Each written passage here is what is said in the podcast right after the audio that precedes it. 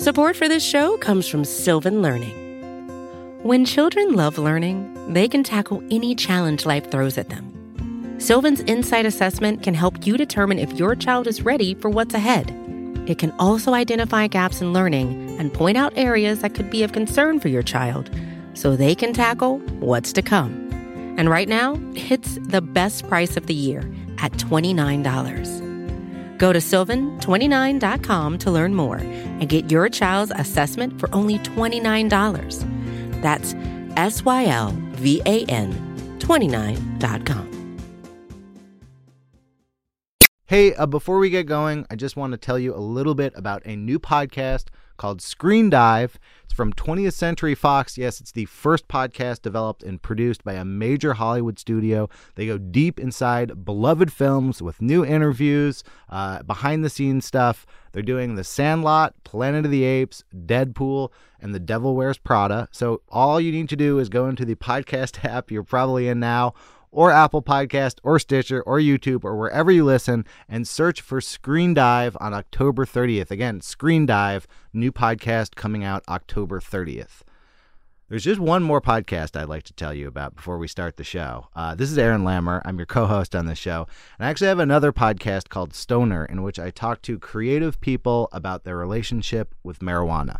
Some of them are in legalization states, some of them aren't. Some of them smoke weed all the time. Some of them have had terrible experiences. Some of them are smoking weed for the first time in their 40s. We've had on people like Jia Tolentino, who's been on this show. We have on politicians like uh, Congressman Blumenauer, who's the head of the Cannabis Caucus. We have all kinds of interesting people coming on in this, the second season. So I want you to go right now to the podcast app you're in, search for Stoner, subscribe, then come back and listen to this week's long form, which is starting right now.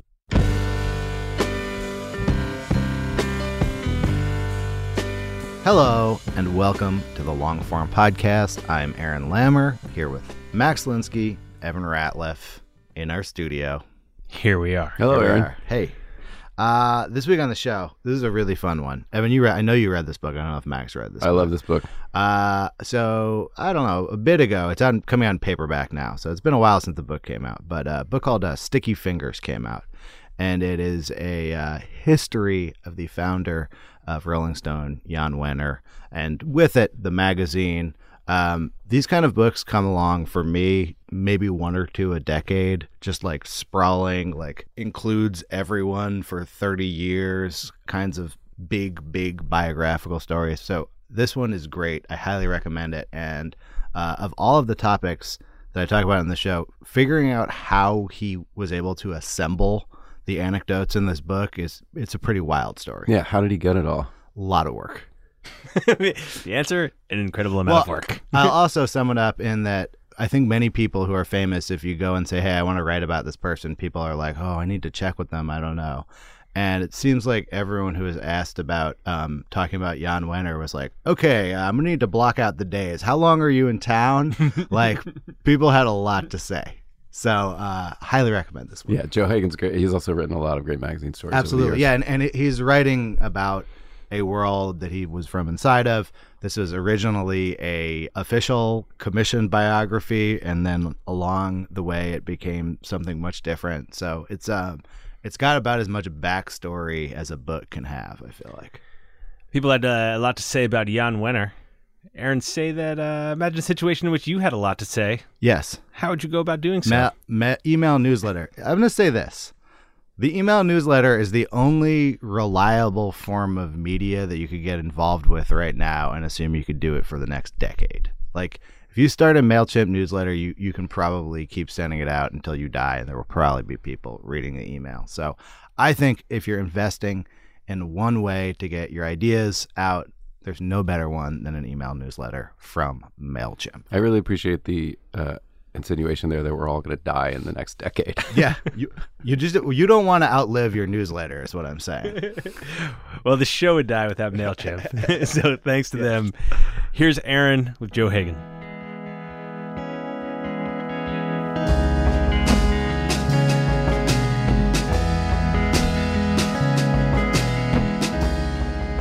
Welcome, Joe Hagan. Thank you. Uh, you're coming in from Tivoli, Tivoli, New York. Which is where This book has you, you have uh, Sticky Fingers. It's a book about uh, Jann Wenner and Rolling Stone, out in paperback now. Get that out of the way Yeah. early. The book is this long 40, 50 year arc, and then it goes Yeah. back to the beginning of you meeting Jann Wenner in Yeah. a coffee shop in Tivoli or in near Tivoli, Ti- New York. Tivoli, New York. So yeah, uh, just the short story is I had moved up there the summer before. As many a writer in New York City does. You know, got to decamp to the country and uh, and go crazy. Yeah. So uh, then I uh, was in a coffee shop uh, in the village there called Murray's, which is like the local student hangout, and uh, in walked Jann Wenner, getting like a gallon of milk and a cappuccino because they had a little grocery part to it. And uh, he, I introduced myself because I knew who he was. And, You had interned at Rolling Stone? I had interned there. I'd once sort of had a audience with him when I was a reporter at the Wall Street Journal covering the media, and uh, you know just knew him. I mean, he's like a, a figure, Yeah. right? And um, so I said, "Hey, Jann Wenner, what are you doing here?" And then got into a conversation with him, and one thing led to another, and I was invited to his estate, which it turns out he had just moved into.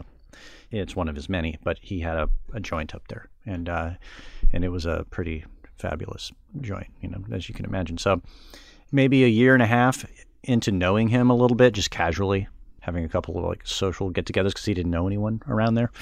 So I just sort of de facto became the guy he called when he showed up in the countryside, and uh, we would have lunch, talk about journalism, politics. He assigned me a couple of pieces for like Men's Journal, and he kind of liked what I was doing. And then it popped into his head one day that he was going to have me write his biography. So at this point, you were primarily a political reporter? It was a mix. Yeah, I was Yeah. doing political reporting, and on the side, I would do music reporting, and I'd done a couple of significant music pieces.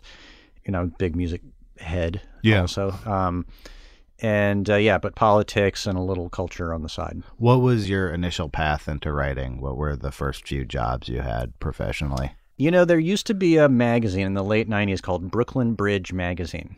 I'm going to admit I've never heard of that. It was uh, short-lived. It had a kind of an eccentric owner, and she was, uh, and through a friend, I got a job there writing. You know, write about the guys who raise pigeons on the roof. Uh, go out and hang out with the Haitian radio This, is, jockeys. this is a print publication. yeah, it was, a, it was a full-color, glossy magazine, kind of ahead of its time because it was before Brooklyn was quote unquote Brooklyn, and so. Yeah. Uh, and I got to go out and do all these little pieces for them, and I parlayed that into a job at Esquire as a fact checker. And then I parlayed that into getting my a job at smartmoney.com covering mutual funds. Ooh. Yeah, very exciting. But that gave me all this repertorial experience. And my first big magazine piece was I pitched to a now dead magazine called Civilization. You know, You've kind of got the murdering touch. I the murdering touch, and uh, I got sent uh, on a trip to hang out with this um, global investor named Dr. Mobius, who was like you know Mr. Clean with shiny bald head and a Nero style kind of safari shirt, and lived in a private jet and flew around investing in emerging markets. And I spent like a week flying around with him, wrote a giant magazine article, and that became my calling card to get stories in the New York Times and eventually work at the New York Observer and New York Magazine. Writing about mutual funds Yes. and later um, emerging market profiteers. yes. Um, like off the bat, when you're being asked to write about something like a mutual fund, are you expected to make that interesting for a reader to get into the personalities of the Yeah, people behind these funds? Well, when I was first doing it, uh, a friend of mine got me the job because I was unemployed at the time. And he said, you know, it's easy. You know, you just have these sort of stock questions. You ask them what stocks they're investing in, and you just cobble it together, and it's no problem. yeah And it was the dot com boom. So there were jobs. They were Yep. throwing warm bodies. Everyone was a genius. Yeah, exactly. I knew nothing. Really, literally, could not even have told you what a stock was at the time. I was Yeah. such a buffoon about it all. But I, you know, learned it very quickly, and I also ultimately realized I'm not going to like doing this unless I find a creative way to do it. So I would come up with these sort of like harebrained. I was considered like the guy with the crazy ideas. You know, I remember uh, during the presidential election in 2000, they were putting out all of the investments that the different candidates had. And I created an interactive thing on the smartmoney.com website that you could track by the minute whose stock portfolio was was supreme. And um, I can't remember. There was a Republican guy who was sort of like a fourth tier guy who had all of his money in Qualcomm, which at the time was this outrageous stock, and he anyway, I would do things like that. And in this instance, I got fascinated with this weird eccentric guy who lived in a jet and went around doing emerging markets. And I thought, well, that's more interesting than the rest of this stuff. So I'll pursue that. So it was really just um, turning something that was dull into something I could get into. Yeah. And I would say that your approach to political reporting has some overlaps with that. I, Yeah. You're not a um, like the piece I most remember from your tenure at New York Magazine was a piece about a uh, conservative cruise. Yeah. that probably closer to like David Foster Wallace's piece on cruises than it is to a hard hitting political report. It's Yeah. more or less a, a series of first person observations of people on a cruise who aren't really that different than people on any cruise. Right. It's like there's more probably complaining about the food Yes. than there is political discussion. Yeah, right, exactly, yeah. Um, Is that a style that came naturally to you? Like once you started doing stuff like politics where you, you see a greater variety of approaches, how did you develop your own? Well, it you know a lot of it had to do with finding out what tickled me. You know what I mean? And I never was good at fitting into a um, frame that an editor wanted. You know, I worked at the Wall Street Journal for a year and I hated it because it was so boxy and you couldn't kind of be yourself. And I did sort of, to some degree, worship at the altar of certain new journalistic people, which you know, new journalism was no longer in vogue by the time I'm coming around. But to the degree that I could play in that territory, I would get excited about that. You know, um, the book that got me really into journalism, that sparked me and made me kind of ultimately decide that's what I have to do with my life, is Bill Buford's book Among the Thugs, where he spends like two years with all these like soccer fans in Europe. And it was a gonzo type of book, you know, Yeah. but it was really well done and had a sociological observation to it. And so, to the degree I could try to do that, uh, I wanted to. What what details did you take from that book? Well, the thing that captured me about that book specifically was at first he was observing as a reporter from afar kind of street combat between the fans of different soccer teams. You know, he'd go to Italy and he'd see these fights break out. They were violent melees and stuff. But then about halfway through or three quarters through, when he goes to the soccer finals, the cup in France, he himself gets so swept up in the fervor of the street fan kind of violence that he himself finds himself like beating people up and getting punched up in the fight. And then he has he, from that he extrapolates into a kind of like essayistic sociological thing about like what that was. You know how there is this sort of social effect of being around lots of people doing something and then you yourself almost automatically falling into it. And I'm really into the sociological thing. I mean, making some sociological observation uh, on top of just what you're reporting. I'm glad you brought up that cruise ship piece because, you know, my um, family uh, on my father's side are all conservatives, and so I had a kind of an, a, an empathy there, or an affinity, or an understanding at least for those kinds of people. And the challenge of that piece was to both kind of be irreverent, but also to you know don't shoot fish in a barrel, which would be so easy to do, but to try to understand them. You know? Yeah. you know, you can have fun with it, but also show that they're struggling and that they have their own issues. And at the end, it really, of that piece, I was like, you know, sitting in a hot tub with this lady. She's talking about how her son became a drug addict or something, and she blamed the 60s and the loss of the moral fiber. And then she begins weeping. And the next thing you know, I've got my arm around her. And I was like, that's kind of what I came here for. And that's what I wanted the story to be. And for that moment to happen, and for many of the moments in that story to happen, you have to be fairly open about who you are. You Yeah. can't say I'm politically neutral. Like, Yeah, yeah, yeah. Don't you know? Don't notice me over here. Yeah, yeah, like in the story, you're a l- ostensibly liberal reporter on a conservative cruise ship. That's, That's square right. one. And that was actually an arc that I went through. It was not not a thing that I automatically. A lot, oftentimes, the best stories that I would write are ones where I do come out with a new feeling or a thought at the end. You know, I've gone myself through a journey, and Yeah. the story ends up representing that journey somehow. And in that particular cruise ship story, I snuck aboard, not saying what my credentials were at all. And for the first three days, nobody knew who I was or why I was there. They just figured I was one of them. And the pressure of it was very intense because for the first three nights, I'm at dinner parties. You know, every night you'd be put with a different group in a dinner table scenario. And I would just sort of sit there and smile and kind of go along without really revealing too much about myself. But the funny thing about that experience was I got on the phone with my editor. I was like in Jamaica or something. and I was like, this is getting really intense. And he's like, you know, you just need to tell them who you are, let the cat out of the bag, let some of the pressure off of this, and then just do the rest of your job. And so I did. I went to the publisher of the National Review. I told him, I'm from New York Magazine. I'm on this boat writing a story. Just thought I'd let you know. Of course, he blanched, you know what I mean? And then he sent, he sent out an email across the cruise ship Warning. to warning. But the funny thing was, people wanted to hang out with me after that. Yeah. They were like, please come to our table. They thought that's now we're getting exciting. This cruise is getting exciting. You know? Yeah. And so I found myself invited to like the Cayman Islands with some of the heads of the National Review, like at this big table, which I wouldn't have otherwise. And it turned into part of the story. That idea of pursuing empathy Yeah. uh, with people different yourselves, I- definitely think that was a dominant model for journalism. It goes back some to the new journalism, which um, even Tom Wolfe is kind of an uptight guy hanging out with some crazy hippies and Yes. becoming a bit of a crazy hippie. So that trajectory is there.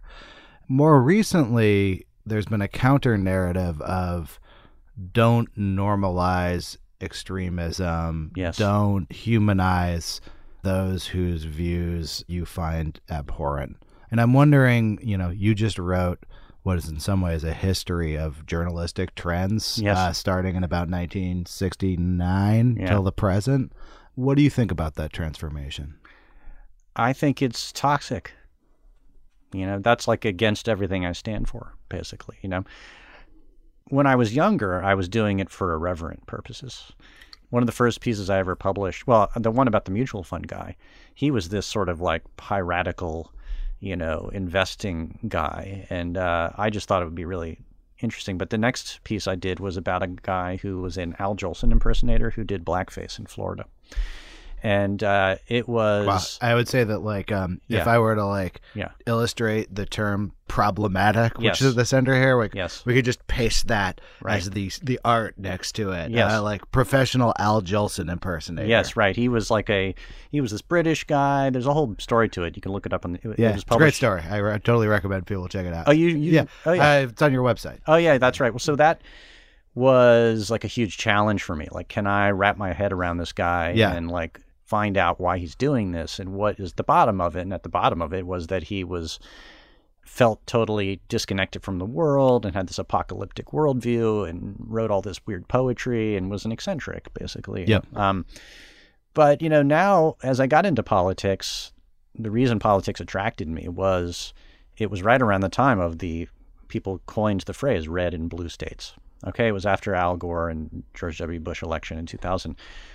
You know, you began to see, hey, these two sides don't understand each other, and they were breaking down into their own TV channels. They were breaking down into their own websites, their own newspapers, and, and I became fascinated with that history of how that happened, and also realized that at one time this is just the way it was everywhere. You know, it turned out that the middle part of uh, the American century, the 20th century, in which there were three TV networks and a handful of newspapers, you know, that was a anomaly, Yeah. right? So now we're back to kind of what it was like in the 19th century. Yeah. And it's breaking down. And there is this, the tools of journalism that I learned about trying to kind of uh, have a an emotional denouement somehow with your subject, you know, where you come to a moment of understanding is becoming more rare. It's less in vogue, certainly, you know.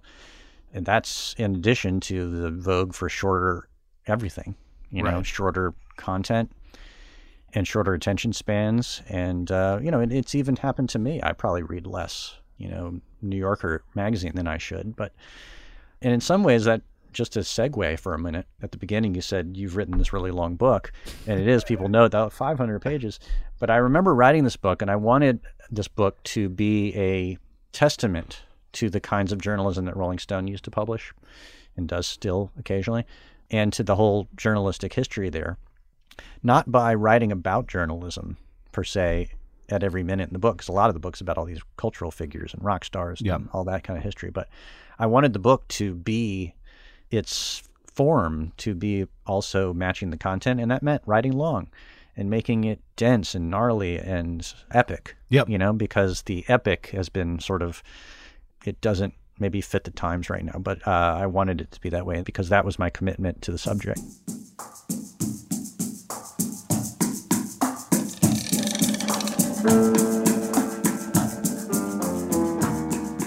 Hey, I'm going to pause things here briefly to tell you a little bit about our sponsor this week, Skagen. There is a story behind Skagen's Danish inspired watches and jewelry, and when you take a closer look, it's easy to see what they stand for being part of a community, making time for relationships, and living in the moment.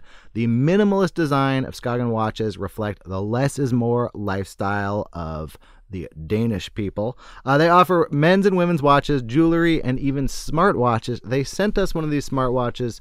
I've seen it on my co host Max Linsky's uh, wrist. It does not look like a smartwatch, it looks like a beautiful watch, and then it just comes to life seamlessly. It is the first wa- uh, smartwatch I would consider uh, wearing, and it's the kind of watch that will look good now or 10 years from now because simplicity isn't just beautiful, it's versatile. So, go to skagen.com, S K A G E N.com. You will get a special discount on your first purchase when you sign up for their email list. Again, skagen.com. Thank you to Skagen. Here I am back with Joe Hagan.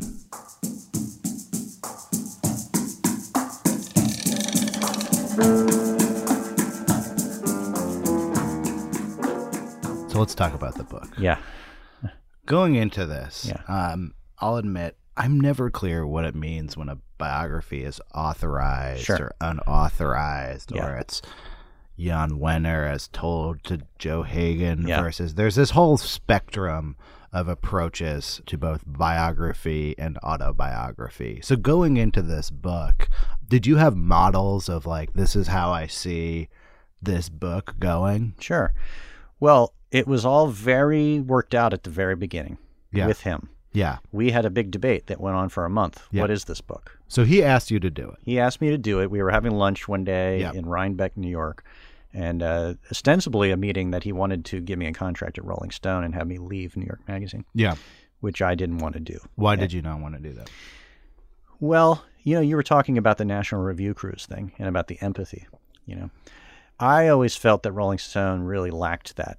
That they were so kind of um, built into this Democratic Party worldview that I couldn't do the kind of journalism I wanted to do there. I felt like they were too. And I'd written a piece for them, actually, a profile of Joe Arpaio, the sheriff in Arizona. And I remember the editorial, them getting in there and adding their little kind Yeah. of barbs into it that would make Yeah. it more like their piece rather than the Yeah. kind I wanted to do. It's got like a little bit of the sensibility of an editorial cartoon. Like Yes. Just even the way that sometimes things are visually positioned. And they could did that lead too, You to yeah. believe um, that this is maybe a piece less like your New York piece and more, say, like Matt Taibbi's coverage, which I actually think you're very generous to Yeah. in this book and saying this was actually the resurgence of Yes. Rolling Stone's political coverage, but that that style and the uh, National Review cruise piece couldn't be more different than each other in approach. Well, and just to your point, uh, just this is a little bit of a digression, but he wrote that famous piece on Goldman Sachs. Yep. And I wrote a Goldman Sachs piece right at the same time Mm. that was much cooler in tone Yeah. and actually had much more different kind of reporting. Let's put it that way. You know, it was more in the belly of the beast. I actually got them to invite me into Goldman Sachs and gave me a tour of it. Yep. In addition to all these interviews I did with people, current and former employees. And his piece got a lot of attention, of course, and as it should have been, it could. It was hilarious. You know, it was funny, and it Yep. was it fit the times. It perfectly captured the rage that we have been kind of living in ever since. Frankly, I mean, Yep. so I get it, but like, so anyway, Rolling Stone wasn't for me. Yeah. Is the bottom line, and um, Not to keep go digressing within Sure, the digression, okay. but I think that there's another trend which is against the idea of access, uh, particularly in the political sphere right now, but I think also in terms of Wall Street and stuff that says, hey, don't try to like get inside these places. All you're going to find is bullshit and lies. Yes. If you really want to understand them, never talk to them. right. Like in going after Goldman Sachs, like what do you find inside a Goldman Sachs that's interesting to you that someone couldn't see without that? well, kind of I just wanted to see, uh, you know, in some ways it allows you to demystify Yeah. Because, you know, if you just read Matt Taibbi, you think that it's like a torture dungeon in there. And, like, Right. you know, um, Malaysian children are being whipped by a, you know, ogre of some kind and money comes out the other side. You know, I mean, I wanted to just see it's a bunch of like guys from, you know, Westchester in their Brooks Brothers shirts or whatever. It's the banality of it. Yeah. You know, because that's what was so horrifying about the crash is it's like the banality of a bunch of like, you know, weekend warrior frat boys who went to business school who are just figuring out another way to mint a dollar. You Right. Know? And to me that was interesting. And, and well the other thing is like if you have that kind of access and you're starting to work with the company, when you go to other people who say were former employees of Goldman Sachs or people who had just left or even people who were still there, and you say, I'm actually working with the company, so you can talk to me. Many of them would. And they would not speak on the record, but because they felt like you were Yeah. kind of do, being fair, Yeah. they were going to talk out of school. And so that's just a different method of like getting access. But but that's the school I come from. In some ways, a very kind of orthodox concept of journalism. Just you know, call everybody imaginable. Right. You know, find out everything. Why wouldn't you go in? Tell them what yeah. fact. Call everyone. Yeah. Compile all the facts. Yeah, I'll go in. I'll go into the office. Sure, Yeah, let me yeah. look. Yeah, you know, and just see what I've never. And you know, the thing I got out of it, if nothing else, it's a detail in the Goldman Sachs piece. I was walking by an office and I just saw a group of men around a desk, and there was their leader was standing, and he just had a cricket bat, and he was whacking his hand with it, just whacking, whacking, and I thought that was worth the price of admission right there. Just Right. some guy in a pink Oxford with a cricket bat in his hand, Yeah. doing God knows what. You know, And so it was a uh, trading floor, by the way. a list of people to call and the implicit instruction talk to this guy is is more or less what Jann Wenner promised you in terms of this book. That's right. So to take you back to Rhinebeck for a moment, Yes. when I when he saw my interest dimming in coming to Rolling Stone, For he- people listening, Rhinebeck and Tivoli are near each other. Yeah, yeah, you- it's like you a don't little- live on the uh, outskirts of northern New York. City. yes, right. It's like this is a little like um, kind of weekend town for Yeah. Manhattanites, and uh, so he says, uh, well, "Why don't you write my biography?" And in some ways, that was a really perfect Jann Wenner moment because Yeah. he's seeing that you don't like want to come to his magazine. Inside, he's a little bit disappointed, and Yeah. he's going to figure out a way to get you. Did know? you explain to him why you didn't want to come to his magazine in, in the same terms that you just explained? I didn't. me? No, Oh, at the time it kind of happened quickly. He just Yeah. saw me hemming and hawing. I wasn't saying no outright. I was sort of Yeah. saying, "Yeah, let me think about it. Yeah, maybe, kind of busy. yeah, maybe I could do half and half. I don't, Yeah. yeah." So he offers, "Why don't you write my biography?" And I had to think about it, and then it began a process of me processing that the reality of what that would mean Yeah, and what if it was going to happen. What kind of book would I want to write? yeah, Now you have to understand this is my first book. yeah, I was like, well, I'm not going to let my first book be some kind of like half-ass, as told to authorized crap. Yeah. you know, just not who I am. I, I just, but as I told him at the time, I was Yeah. like, spent you know, 15 years building my career here. I'm not going to stop doing what I do for three or four years writing your book. I, if I'm going to do it, it has to be a real thing. And so yet he would pay lip service to that. Yeah, yeah, yeah. But, and then began a string of caveats and in terms of what he didn't want me to touch or, or write about, or um, why don't you just do it as an authorized thing? You, you'll be able to do more or less what you want to do. And I was like, and eventually I wrote a letter to him and just said, I can't do this because he was just showing too much um, need to control. And I realized that's the kiss of death, you know. And then uh, he eventually said, Well, why don't you write down what you need in a document and like a legal document, and we'll go back and forth until we get some where we want to be. So, to your question about authorized, unauthorized, the book is basically an unauthorized book because he didn't read the manuscript or have any control over it. And that was the main thing I needed. And because it has to be me, it has to be my thing. I have to be able to, at the end of the day, shut a door, write what I think, and then have it come out of the printing press. Have you ever, in a reverie, thought if I just handed Jann Wenner this manuscript Mm-hmm. and a um, blackout marker, what would this look like Yeah. published? he would have flipped out if I had given it to him in any Yeah. form. I mean, Yeah. he just. Let me just be frank with you. He's somebody who has the kind of ego and is living in the kind of world that he lives in, one of wealth and a kind of bubble, and he's got an autocratic personality anyway. He's not in touch with the reality that is in this book, Yeah. and he can't stand what is in this book Yeah. because it's too real, you know. And um, I get that, but I knew it from the beginning. And so the conflict wouldn't have been, I want these 78 details removed. No. It would have been, I want this book removed. I want this book dead. Yeah. And was that something that you picked up on early when Yes. you told him you couldn't do it? That well, it was, the fact that we were writing a, a legal Yep. document to proscribe what was how it was going to work yeah. told me a lot. And his big sort of uh, insurance policy, at least as he saw it, was to insist that it be fact checked, which I was going to do anyway, but I agreed Yeah. to it in writing. He thought that would just mean we'd end up showing him the whole thing. And that's not what it meant at all. That's And- kind of a big mistake to make as a like lifelong magazine editor to Yes. assume that fact checking is going to like show you quotes. right. Because it's pretty fundamentally the opposite of that. Well, he tried to get that in the contract that Mm. I you review all quotes with me, and I said no. And uh, yeah, so that tipped me off really early on what I was dealing with, and I kind of knew it already just hanging around him, like Yeah. how kind of rich his ego was, Right. You know, and how his worldview was very, you know, the kind of person that I had never really hung out with or spent any quality time with who, if you're at the top of the heap in American society, may be more common, sure. but it's pretty shocking to be around. I think probably in the same way if somebody's around Donald Trump or they see that level of ego, the kind of self involvement, how everything kind of curls back to them and it's all about them.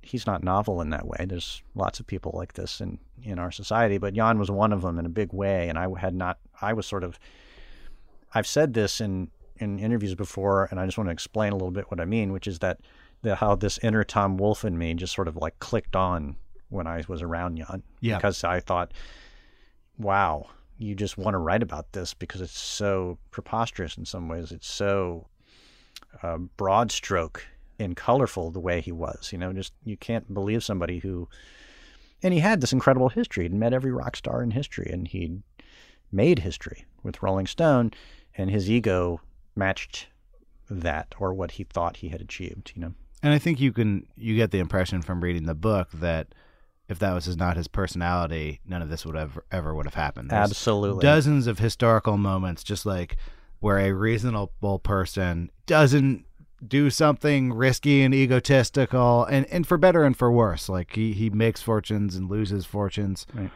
In order for you to want to do this book, though, I get the impression that you had to find him fascinating. You had to find that this guy was interesting enough to carry 500 pages. Right. Which is actually a kind of flattery in its own right, I think. Well, a lot of people said that to me. They're like, "How could he not like it? He's a narcissist. It's 500 pages. What wouldn't he like about it? It's Yeah. all about him." you know? Yeah, I would have not thought that Jann Wenner.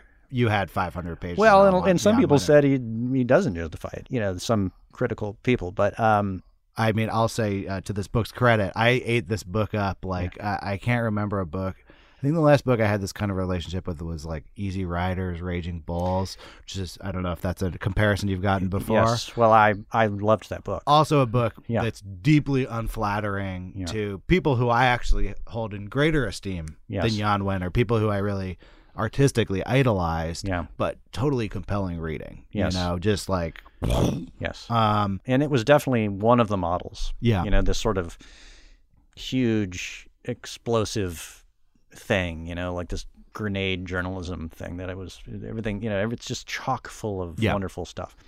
And it's a good setup, similarly, in that you have this story where tons of people's lives are crossing each other repeatedly over decades. Yeah. And side note, they're all famous people who it's kind of fun to read like a few anecdotes about. Exactly. Yeah. Well, that was definitely in my world. And the other was the David Hajdu book, Positively Fourth Street.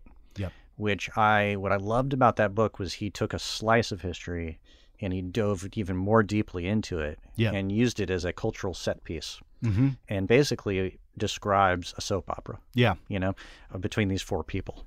And um, what I loved about that was it cued me into the fact that so much of history has to do with relationships. And at some point, when I was overwhelmed with all of the kind of like um, researching this book, Jann's archive, this outrageously large archive he had, and all the people I was interviewing, it was like the proverbial fire hose, you know, trying to drink from the fire hose. But I realized the way to kind of like deal with this book was to take all of the big relationships that Jann had and describe them in kind of almost like a serialized TV show that you would get to see all of their different twists and turns with each other. And then out the other end of it comes Rolling Stone magazine and all of these historic events. And um, somebody wrote this after the fact, and I've since really realized that this is what I was doing, maybe unconsciously. I wasn't aware of the definition of the phrase uh, or the word picaresque. But I've since kind of looked into it, and it's the sort of old, it's like Don Quixote. It's like the 15th, 16th yeah. century uh, form in which there's this rogue character who's going around in a serialized stories, kind of outwitting everybody. Yep. Having and, misadventures. Yeah, having misadventures. And then one of the key things about the Picaro, I learned, is that they never change. Mm. And the thing about Jann that was the most challenging to write about wasn't that he wasn't interesting enough. His history alone made him interesting. You know, you could just watch him pass through history and it would be interesting. But that he doesn't change. His character fundamentally remains the same. He seemed to me to still be the same person he had always been, kind of like a person who's uh, maybe emotionally locked into like the moment his mother left him. You know, if you want to get like Psych 101 about it, he yep. has this sort of like eternal Peter Pan yep. quality to him.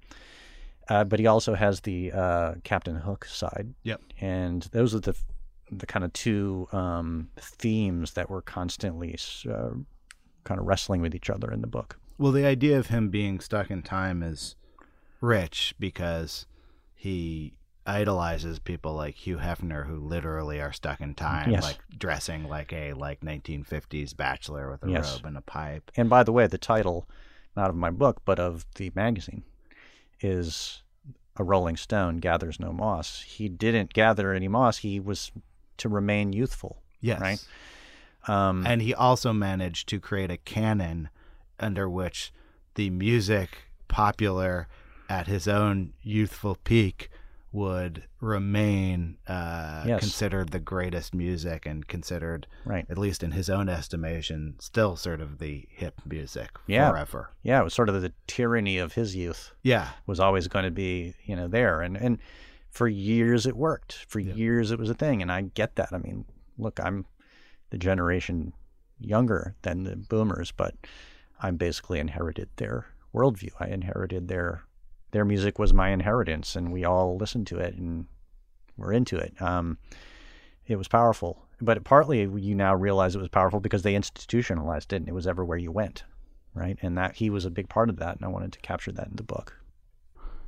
When I look at the major characters in this book, I think Jane Wenner, Jann Wenner's wife, is almost as big a character as Jann Wenner. She's the yin to the yang. Yes. She's the 50% owner. Yeah. She's kind of the only person who is there from the bottom to the top That's to right. the bottom. Yeah. Uh, also, Ralph Gleason, who is the co founder, jazz critic, but he yeah. died yeah. along the way of this journey. I'm interested in once you have these gazillion hours of interviews, and I want to talk about that process, but you start seeing, wow, like I can't tell this story without Jane Wenner. In fact, she is central to everything that happened here. Um, how you started thinking about charting her course over the book and about having a a shadow, a foil for a main character in a piece of biographical nonfiction like this. Sure. Well, the seeds of it were planted at the very, very outset because the thing that Jann was very paranoid about me writing about was his sex life. Yes. And of course, he was closeted for most of the history of Rolling Stone, or a great chunk of it. I guess half of it now that I think about it.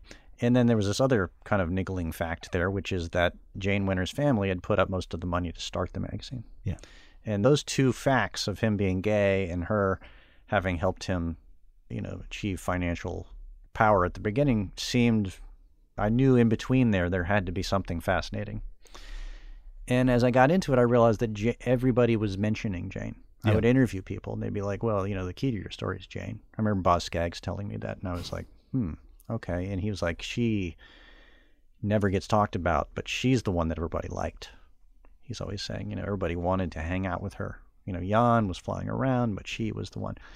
And I thought, oh, that's interesting. And then I realized nobody had ever interviewed her. And so I spent a year trying to get her. And as in that year in which I was interviewing tons of people and thinking more deeply about her and his marriage and getting him to speak more openly about his own sexuality. And he talked about how he had been in love with this man in the summer of 1967, right before the magazine started, and how that love affair lasted for four years. And I thought, well, that's interesting. That was before you got married. Yeah. And then it, I interviewed Jane's sister before I interviewed her, and she told me, yeah, she found out about this through intercepting some letters between the gay lover and Jann. And I said, well, when was that? And she described it, and it was before they got married. And then I, it just was like, whoa, there's something fascinating about this marriage. It's like one part denial, one part bargain. You Yeah. know, there's something uh, both flexible and fraught about this marriage that I have to get. And as I, once I finally got started interviewing her, she was a little reluctant, but then when she got her going, she was quite honest. And I began to realize that this marriage was the core of the book. And, you know, you think, okay, that's a personal soap opera, and then there's Rolling Stone magazine, but they're inseparable. You've got the co-owners are in this relationship. And the magazine always was and is, maybe not now, but was for years an expression of Jann. Yeah. It was his world that he was framing, and he's the one that's deciding who's going to go on the cover, and he's the one who's deciding who's going to get to edit their own interview, you know, and all of these things, and and obsessively curating it. And so, to the degree it was an expression of him, you need to know who he was. And to me, I realized uh, also that a magazine publisher, by his very nature, has a serialized life. And in a way, the book had to be serialized. It had to be a serial set of different set pieces that take you in depth into a time and into the relationships that were prominent at that time. And so, uh, you know, at the beginning of, for instance, of the 1970s period uh, in the book, it's the first chapter, Temptation Eyes. He betrays John Lennon. And right around this time, he's kind of uh, falling for Hunter Thompson. And whereas John Lennon had been the key figure, almost the muse of Rolling Stone in the 1960s, Hunter Thompson is about to become his muse for the 1970s. And involved in that is both Jane and Jane's her own love. She had a love affair too with this folk singer named Sandy Bull. And I thought, God, it's the four of them. It's like this interweaving soap opera between all of them. And out at the end of it, the equal sign at the end of this crazy thing is Fear and Loathing in Las Vegas. Yeah. And I just thought, that's so fascinating. You know, it's so, that's the story. Was it difficult to balance that part of the story where you've got John Lennon and Hunter S. Thompson and love affairs with addicts and people dying and people Yeah. sleeping in each other's office and then you know the last 100 pages of this book spoiler alert Yeah. like it's like a lot of mick jagger on his 27th cover of rolling stone right. getting five stars for his solo album. Right, right. And like in some ways the romance is a bit gone from Oh, yeah. the story. That's why it compresses rapidly. Yeah. Um, a lot of people were mad about that. Some of the employees of Oh. Rolling Stone, you know, like the the second half employees. Yeah, yeah, like, hey, people who sort of- got my name in there. yeah, they were, made their career in the '90s or whatever, and they're like, uh, because they came in. That's the thing about a place like Rolling Stone. People came in even at the later hours, uh, later years, uh, with that kind of history and that romance as a kind of temptation, as a thing that they wanted to be a part of. They wanted to touch the hem of Hunter S. Thompson, and they wanted to be involved in this. And that was a power that Jann had, and he wielded over people. You know, because that was his power. He was the gatekeeper Yeah. you know, big theme of this book is the power that was afforded people who were gatekeepers at a time when gatekeepers were a meaningful thing. Yeah. You know, at a time when there was a limited amount of pages for things to be printed on. People like Hugh Hefner and Jann, if they had a big, great idea, they could create a circus tent, and underneath that circus tent, they were the ringmaster. And now it's hard to imagine. I mean, maybe like the head of Facebook or something. It's like Yeah. it's just it's not the same. But oh. it, this book is an interesting discussion about how gatekeeping is a self-invented profession. Yes. There was no Rolling Stone that predated Rolling Stone. You kind of just set up shop and start saying, "Hey, you got to come through this gate." And at first, people laugh at you. Yes. And then eventually, you got enough people behind the gate that people start taking you seriously, and you, That's you know, you, you build it, which is romantic in the era of Rolling Stone. And then by the time he's founding the Rock and Roll Hall of Fame, Yeah. Is just kind of like crude, a little calloused, and just seems kind of cheap almost. It's lame. Have you been to the Rock and Roll Hall of Fame? I have, and it's kind of sad. All these years of hearing about it in Rolling Stone magazine. It's interesting. The whole illusion, Yeah. like the Wizard of Oz, is Yes. everywhere. In the 90s, I read about people getting inducted into the Rock and Roll Hall of Fame, and you see like a still image of it, and it's like, wow. Yeah. that you know he's in he made it Yeah. and then you go there and it's just like a like kind of a crappy building in cleveland it's looks underfunded Yeah. there's kind of, there's the exhibitions i would say are kind of like what you'd expect at a like hard rock cafe it's Yes. just a few pieces of merch Yes. in, a, in, a, in a glass case i don't know like once you turn on the lights in the bar it's a little bit harder to see That's what it. was so romantic about the whole thing Well, and so this gets to a, the, maybe a, a larger point for me, which is that the challenge of this book at the outset, in the way that I began to philosophize how to write it, was that I, at this late hour in the history of rock and roll, when it's basically over as a relevant cultural history, I would go to the bookstore, go to the music section, look at the stacks of rock books there, and realize, you know, this sort of like um, romantic hagiographic view of the rock and roll age is just not going to cut it anymore, you know? And now, on the other hand, I'm writing about Jann and Rolling Stone, which makes it easy not to romanticize in some ways because he was such a um, kind of pirate. Yeah. You know, he was an entrepreneurial capitalist who had editorial talents, but the core of the book is about his ambition yep and you get to watch the ambition drive the culture, drive the world that he's a part of, which is a bunch of other people who are ambitious. You know, drive it to the crest of the culture, uh, straight into the White House with Bill Clinton playing a saxophone solo, and then slowly, you know, decline as the internet kind of displaces it and disaggregates the whole thing. You know, that's what the, you know the title is about. So anyway, the it's about ambition. I began to think the opportunity in this book was to stand outside that tent that Jann is the ringmaster of, which is not as easy as it sounds because, you know, I love rock and roll. sure You know, I have friends who work at Rolling Stone, and I know it's a historied. And at the time, before the UVA thing, because this whole thing began Yep. before the UVA disaster, uh, it was a credible American Yeah. enterprise.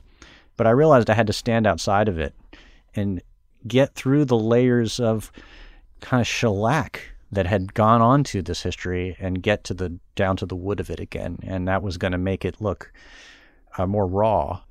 And and by the way, Jann's archive allowed me to do that yeah because in there are letters that are written in 1972, and you see there's nothing romantic about these letters. They're business getting conducted. So when you look in his archive, Yeah. his archive is just like physically what what am I seeing? What does Sure. a person's archive look like? First of all, it's stored in a special Yeah. archival center called Iron Mountain, and it was literally in a mountain. And uh, so he had it so searchable and digitized in terms of you could see what was in the different boxes, and there were 500 boxes.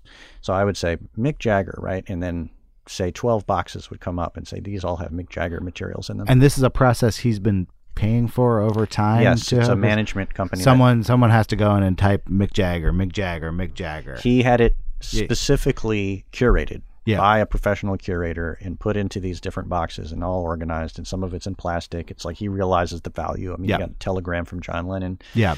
And the idea is that when someone does this, I'm, I'm sort of interested in people who are like historicizing themselves Yeah. while still alive. Yes. So you're thinking some year, time down the line, a university is going to take on the Rolling Stone archive. It'll be the Rolling Stone archive at UC Berkeley. Right. And he's just like making it really nice to Yes. try to Well, get it and to wants- he wants to sell it. ah, okay. Yeah. In fact, he was in talks with the New York Public Library at some point to sell it. I don't know what happened with it, but the fact of the archive itself, its depth, how he collected every last thing. There were literature from couches he bought in like 1971. Yep. You know what I mean? Just sitting in there. I mean, there's everything was in there. Yeah. There were stacks of memos that were like, Annie called while you were out, call her back. You Yep. know, like stacks of these things from the 70s. That, Yeah. And I actually went through them. You know, I was like, well, just just see if there's anything interesting in here.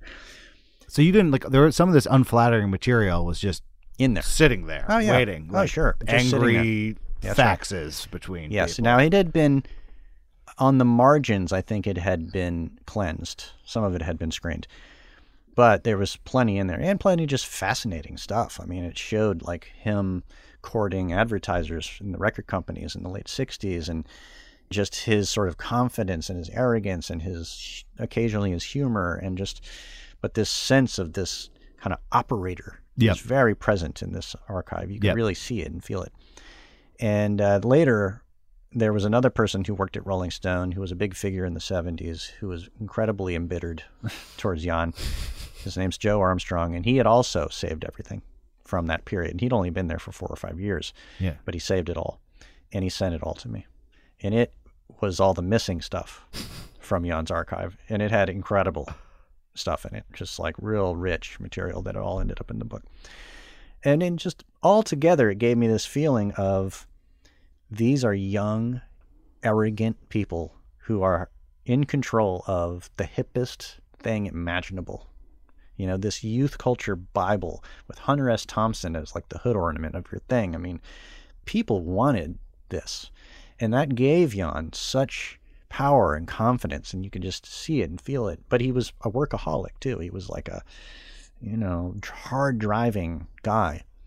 And to me, that was like, had to be the metabolism in the engine of my book was to show that feeling of him kind of like clawing his way up the mountain.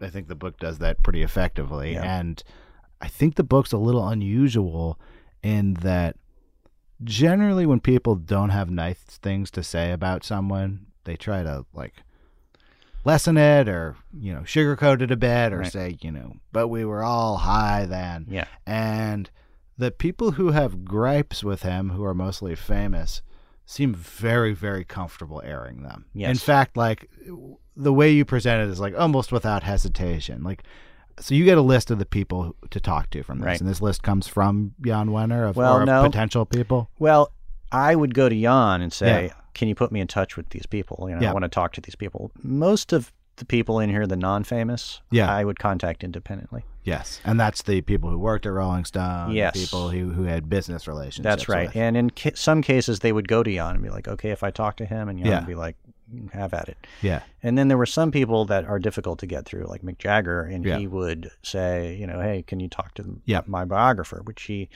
loved saying that, by the way. He loved having a biographer. yeah, Everybody had a gripe about Rolling Stone yeah, from some point in their career because in the 70s, it was a brutal magazine. It was Yeah. not like the magazine that you think of now, no, which is doing, you know, pretty much like um, celebratory profiles of Yeah. famous people, right?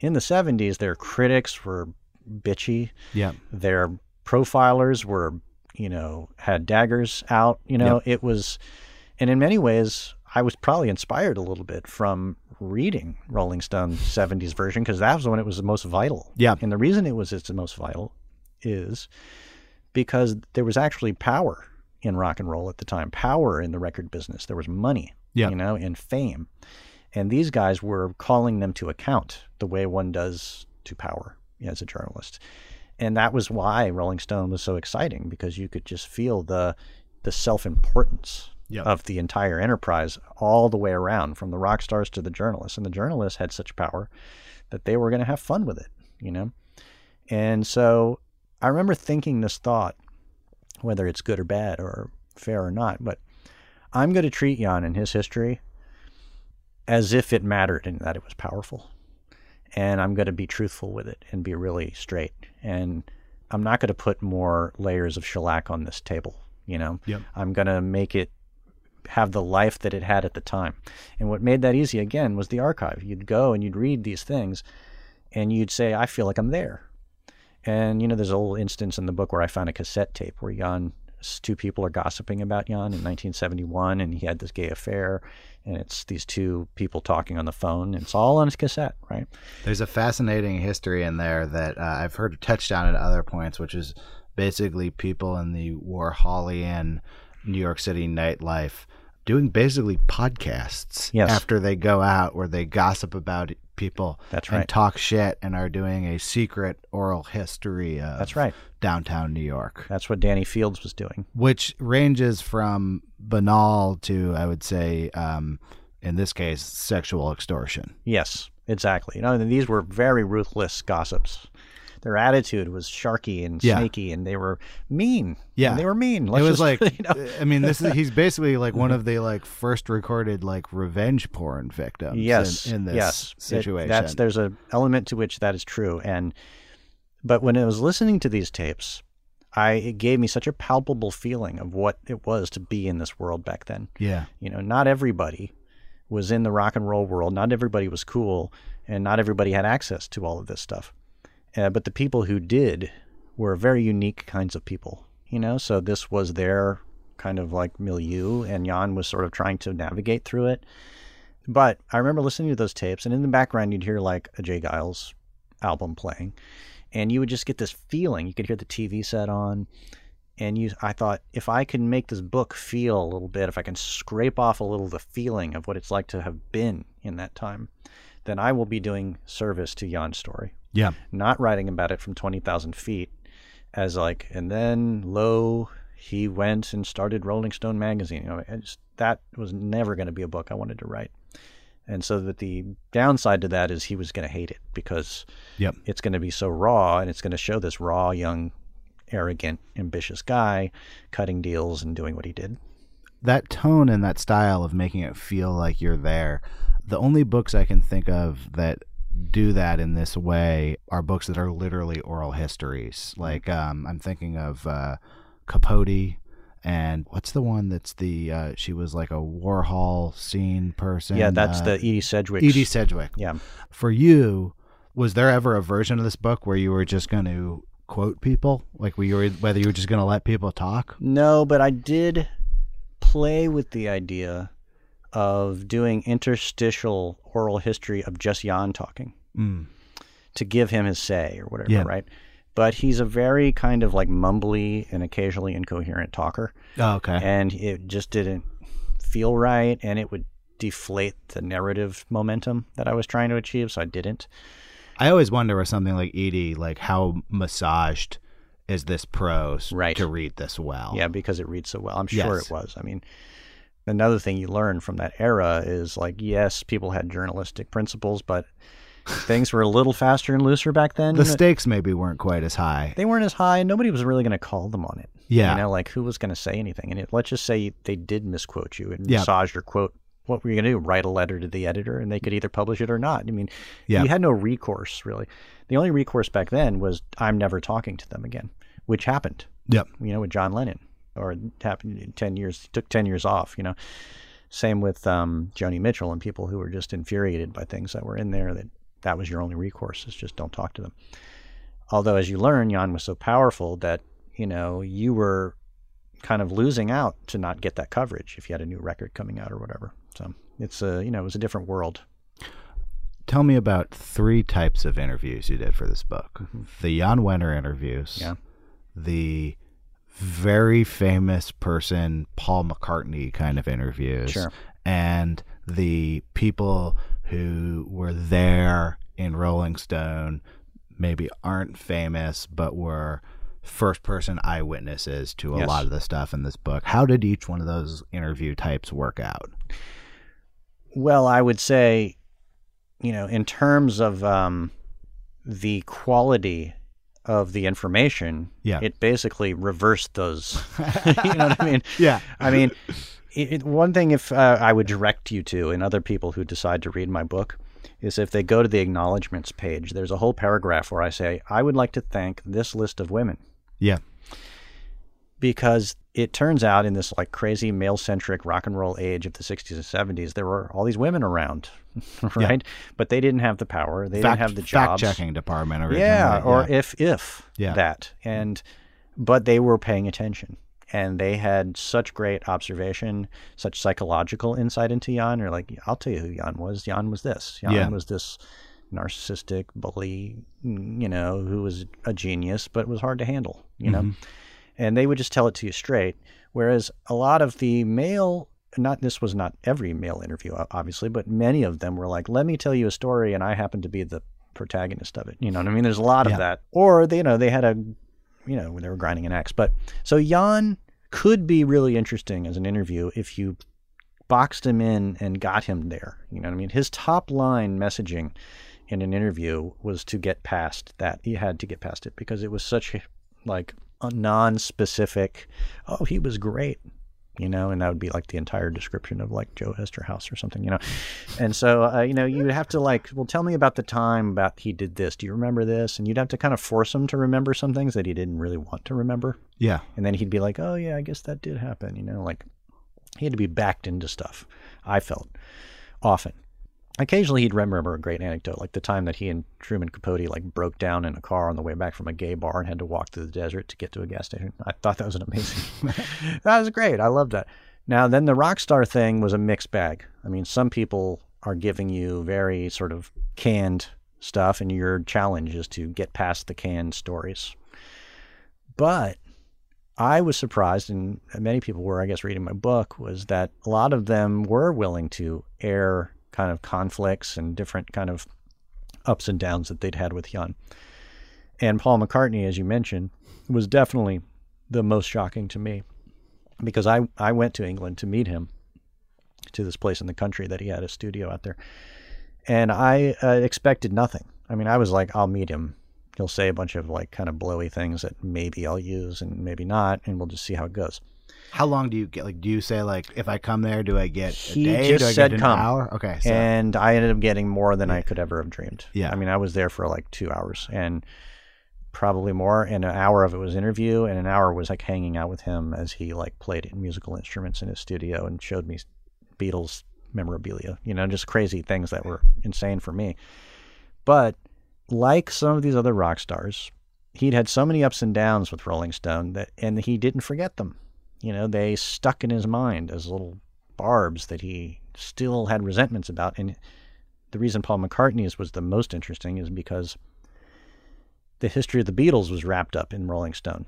You know, I mean, the breakup of the Beatles, especially, was well covered by Rolling Stone, and Rolling Stone was, on its face, a partisan for John Lennon's side of the story. Yeah. And it always sort of gave the backhand to Paul. And okay, that was 1970, 71. This breakup is happening, but it went on for years and years and years and years. And when Lennon died, he became this icon, and Rolling Stone had a lot to do with turning him into one. You know, as we now know, Jann Wenner and Yoko Ono became very good social friends, and that was a kind of like a friendship of pragmatism there on some level. the first of many cases of collusion. uh, Collusion, that yes. uh, uh, influenced uh, editorial coverage and our perception of uh, musical history.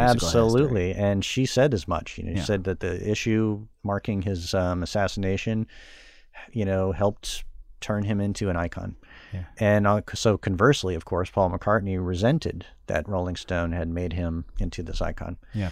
And resented that he was constantly cast as the second banana, Yeah. even extending into the Rock and Roll Hall of Fame, Yeah. uh, in which he gets betrayed by Jann once again, as, as is described in the book.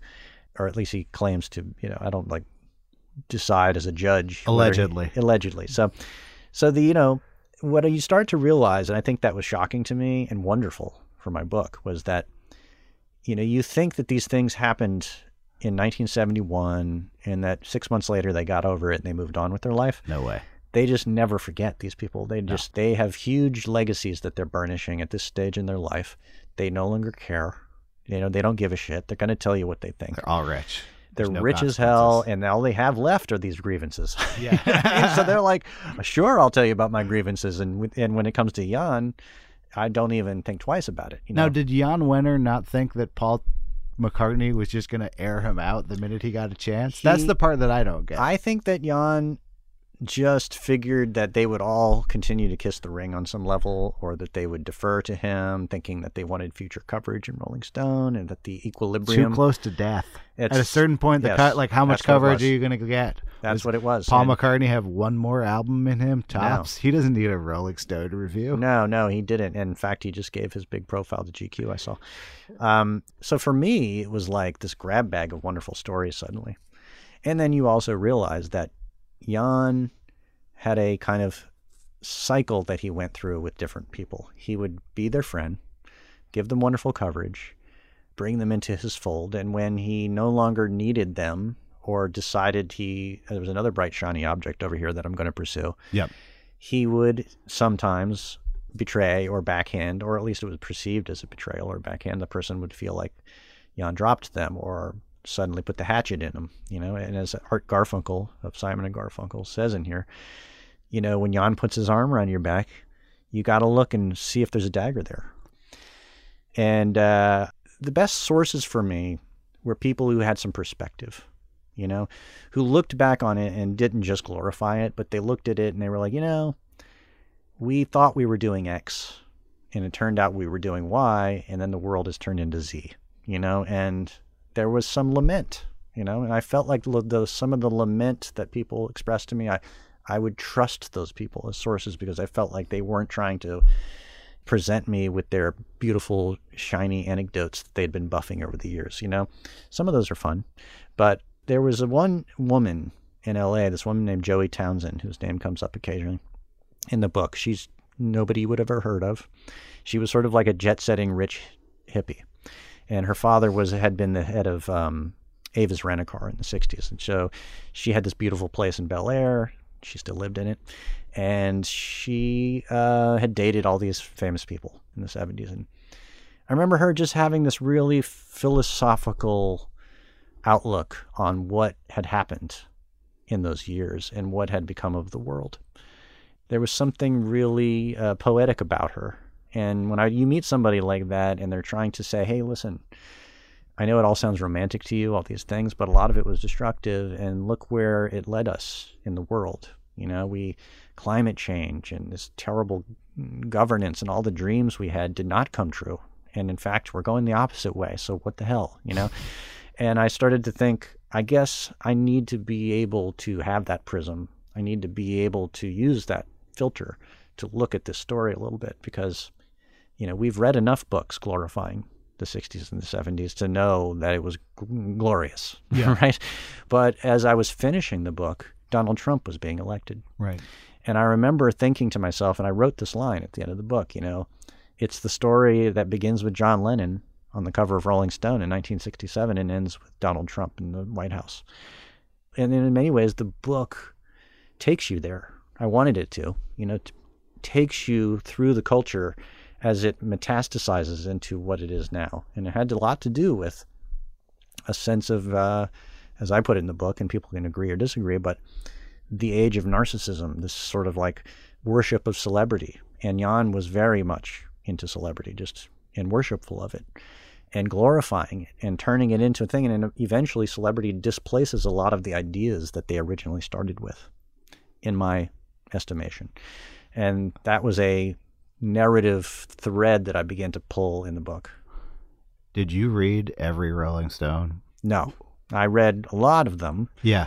as I got into the 80s, I started to uh, skim. And, and there were some, actually, you know, Rolling Stone looked terrible in the 80s, but there Yeah. was some great material in there, you know, Yeah. great reporting. One thing, decision I made was that it couldn't be a strictly a story of what was in the magazine. And it couldn't be strictly a story of journalism. For one, I didn't want to read, and I don't think lots of people want to read about, just a lot of journalistic daring do stories. Yep. And then the other problem with is I'd bring it up to Jann and he wouldn't remember any of them. He was not himself super fascinated with all of the big, you know, marquee journalistic pyrotechnics of the magazine over the last 20 or 30 years. It seems like the time for that book would have been like the late 90s, early 00s when there was sort of peak Hunter Thompson fever. And Yes. I don't know how Hunter Thompson is regarded now, but I would imagine like a high school students have a different relationship with Yes. him than they did when I was in high school. I, I would think so. And I read him very differently from this Yeah. kind of position in history. I loved reading Fear and Loathing again, and it was funny to me. But then I think it was shocking to me to learn, studying the history, that his career was so short. Yep. That his years of productivity were minuscule compared to the years and years in which he lived, dined out on his legacy, yep. and became kind of a caricature of himself really quickly. Yeah. And I was like, that's more pathetic than it is uh, great. And and I knew that was going to piss some people off, or you know, that find him to be a beloved figure. But I found him kind of gross and pathetic towards the end of his life, and I was not going to. I needed to write that, you know, especially his end was horrible. It's strange because um, Johnny Depp, when I was in high school, was playing Hunter S. Thompson. Yeah, Now I don't know if you read that profile of Johnny Depp that was uh, Stephen Rodrick, Stephen great Rodrick great re- piece. recently has Mhm. become not a, a Hunter S. Thompson figure, but a, a similar figure in, in deep decline, living in isolation in a kind of a reality distortion field. Totally, and stating explicitly that he wants to be like Hunter S. Thompson in that way. Yes.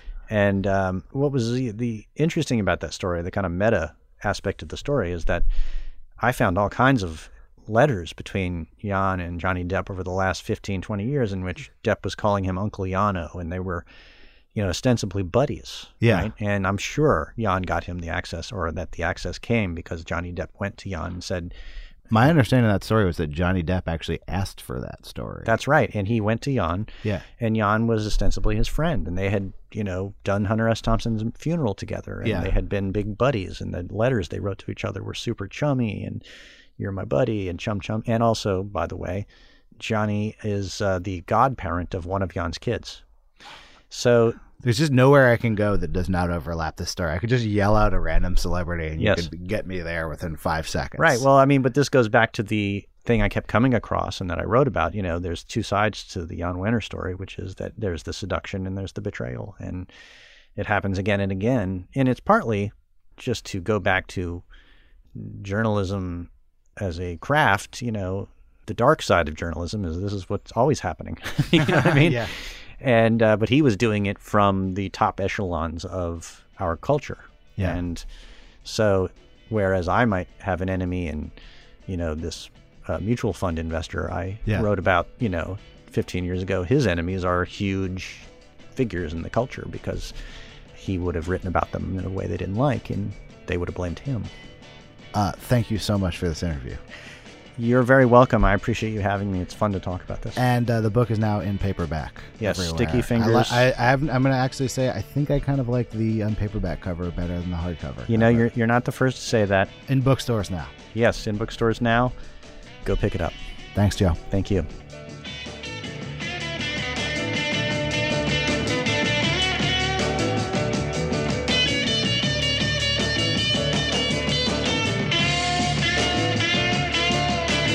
Hey, thanks for listening to Longform. Thank you to Joe Hagan. Thank you to my co hosts, Max Linsky and Evan Ratliff. Thanks to Janelle Pfeiffer for editing this episode. Thanks to Tyler McCloskey for being our intern. And thanks to our sponsors, MailChimp and Pitt Writers. You can always get in touch. Podcast at longform.org. See you next week.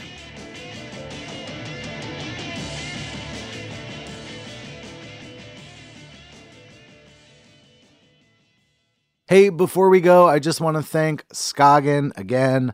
They make some great minimalist Danish inspired watches and jewelry. They sent us a smartwatch, which is just excellent. It doesn't even look like a smartwatch, which is the best part about it. It just looks like a beautiful watch that you'd want to wear now or 10 years from now. You can find them at skagen.com. S K A G E N dot com. You will get a special discount if you sign up for the email list there. Thank you, Skagen. Why do you run? Why does anyone? I always thought that runners loved running, and that's not the case. Most runners hate running, but they choose to do it. In the new docu-series Running Sucks, brought to you by Team Milk, Abby Ayers learns why women runners everywhere are driven to go the distance. It really is about taking my power back and proving myself wrong. Team Milk is about fueling women's performance and helping them along their marathon journeys. You can sign up now for the inaugural Every Woman's Marathon taking place in Savannah, Georgia on November 16th, 2024. Learn more and register at everywomansmarathon.com.